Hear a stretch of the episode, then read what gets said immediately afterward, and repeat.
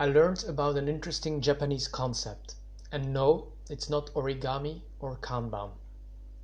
A random conversation can turn into a breathtaking jewel in the blink of an eye. It happened yesterday.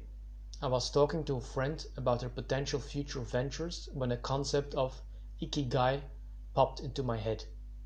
She didn't know the term, so I used that moment to switch into an arduous teaching mode. Again. She's used to that by now, I think. What's your main gig? Ikigai is a Japanese concept. It literally means the reason, reason for being, and it's basically why you should do what you do. Think for a second about your main gig. Answer the following four questions. 1. Do you love what you do? 2. Does the world need it? 3. Are you good at it? And 4. Can you can you get paid for it?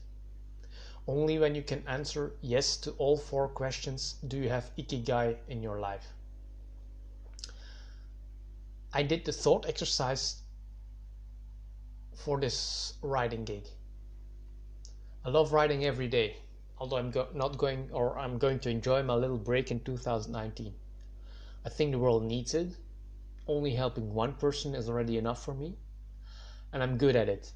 And I'm sorry about the bragging, of course. The money question is a bit difficult. I'm not actually getting paid for it, but I think I could. So go out, go out on a limb and state that my writing is that writing is my ikigai. And by the way, I hope I'm saying it right. I doubt it though. Fooling around with useless specimens. I have another gig too is being a trader and or investor. You probably know about know that by now.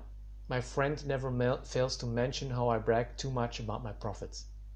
But hey, the people have the right to know that I'm a profitable trader. But all kidding aside, I did the Ikigai exercise too with that gig. I love it, although I couldn't do it eight hours a day. I'm good at it. I'm doubling my capital every year and I'm getting paid for it because that's what being a profitable trader means. Does the world need traders? Interesting question. I would say yes, because without traders there would be no liquidity and no price discovery. If we weren't necessary, the market wouldn't pay us. She doesn't fool around with useless specimens. Those get wiped out in no time. So again, I'll go out on a limb and say that the world needs traders and investors. So yes, trading is also my ikigai, just like writing. Doing both makes sense for me. Step in the right direction. I like this concept of ikigai. It definitely explains why a lot of my early ventures failed horribly. I played poker, but I quit because I didn't feel like I was contributing to society. I co-owned this failed startup, but I didn't love it, so I never put in the required hours. I used to be an engineering student, but but I quit that because I didn't feel like I loved it, and I don't think I would have been a good engineer. I have been doing e-commerce commerce work, but I wasn't good enough at customer service. So yeah, most of the time one or more conditions were not fulfilled, and as a result it never worked out.